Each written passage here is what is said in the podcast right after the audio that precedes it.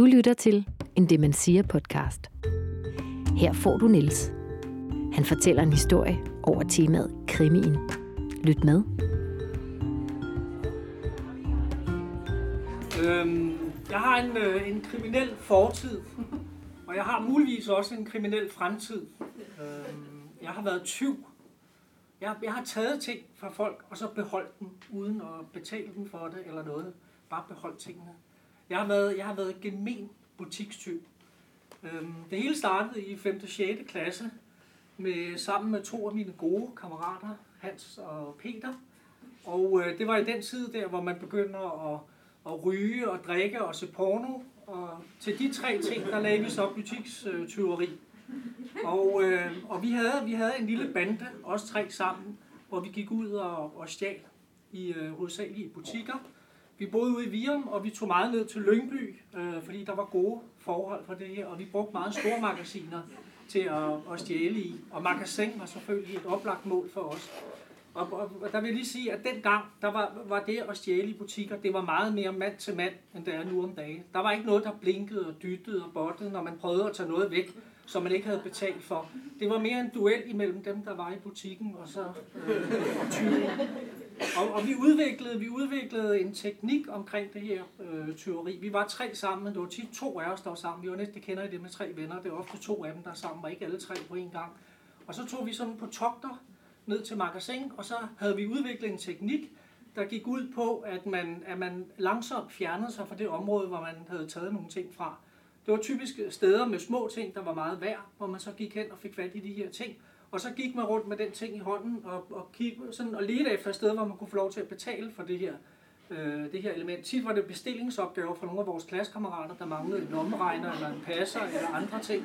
Så man tog det, man havde, og så gik man langsomt rundt og ledte med det der åbenlyst i hånden og kom længere og længere væk fra det område, man havde taget det. Og pludselig gik man med en dyr lommeregner inde i det, hvor man sælger sengetøj og sådan noget. Der var ingen, der tænkte over, at man gik med den lommeregner der, og så kunne man så stille og roligt putte den i en taske eller eller stikke den inden for trøjen. Øhm, og det, det, gik, det gik på over en periode, det her. Og, og på et eller andet tidspunkt, så blev Danmark for småt for os. Så måtte vi, måtte vi til udlandet. Så vi, under påskud af, at jeg skulle købe marcipan og nougat og sådan noget, tog til Sverige på tyve togter.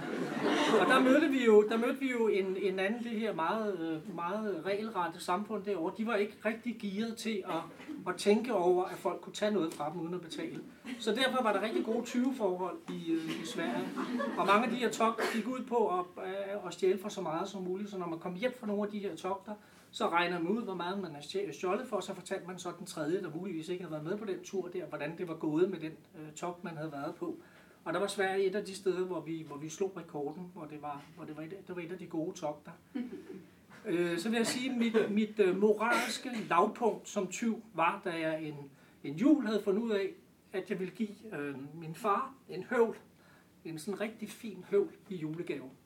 Og så syntes min mor, det synes hun var en rigtig god idé. Så hun gav mig nogle penge og sagde, gå du ned hos Johannes Fog og køb en høvl til din far, fordi det tror jeg, han ville blive rigtig glad for. Så gik han og jeg ned i Johannes Fog, og så stjal vi en høvl, og så delte vi pengene bagefter.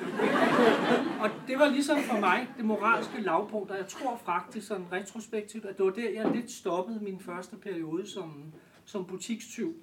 Jeg er rigtig glad for, at jeg senere hen, som fyrre-årig til en familiemiddag hjemme i familien, fortalte om denne her episode, så jeg ligesom fik lettet mit, mit, mit hjerte på det, jeg havde gjort, specielt over for min, for min mor. Jeg havde brugt de penge til at stjæle en høvl, og så havde delt pengene i stedet for at, at købe høvlen til min far.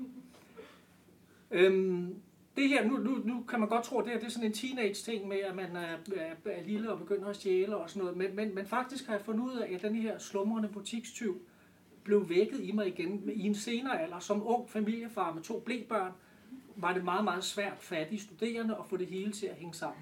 Derfor var det jo oplagt at begynde at stjæle bleer. Altså det, det, det, det er en dyr ting, og det er en nem ting at stjæle. Derfor begyndte, begyndte jeg, nu vil jeg prøve at sige vi, men det var nok mest mig, der stod for det, at stjæle bleer rundt omkring butikker. Aldrig i de lokale butikker, det skal man aldrig gøre. Ikke fra arbejdsgiver og lokale butikker. Men, og det var ikke dog banalt på at putte bleposen ind under øh, vognen og så køre ud igennem kassen, og hvis man blev opdaget, så siger man, åh, puh, det var dumt til mig her, det havde jeg glemt at tage sådan noget. På den måde kunne man få arrangeret de her, øh, de tyverier på, på den måde her.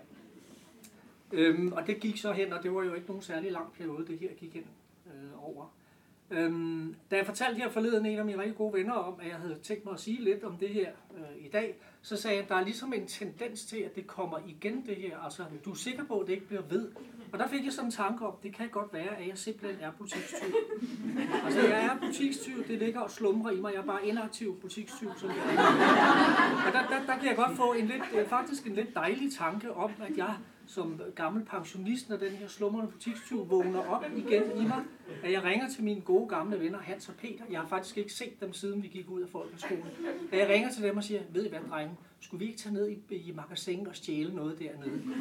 Og så, så, så kan det ligesom være, så kan man sige, at jeg har, har, har, har sådan udsigt til en, en god øh, pensionisttilværelse som butikstyv.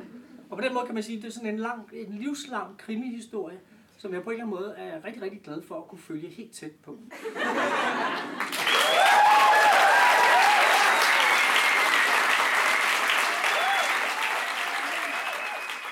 Du har lyttet til en Demensia-podcast fra Hørt. Find flere historier i iTunes og på h o e r t punktum d k.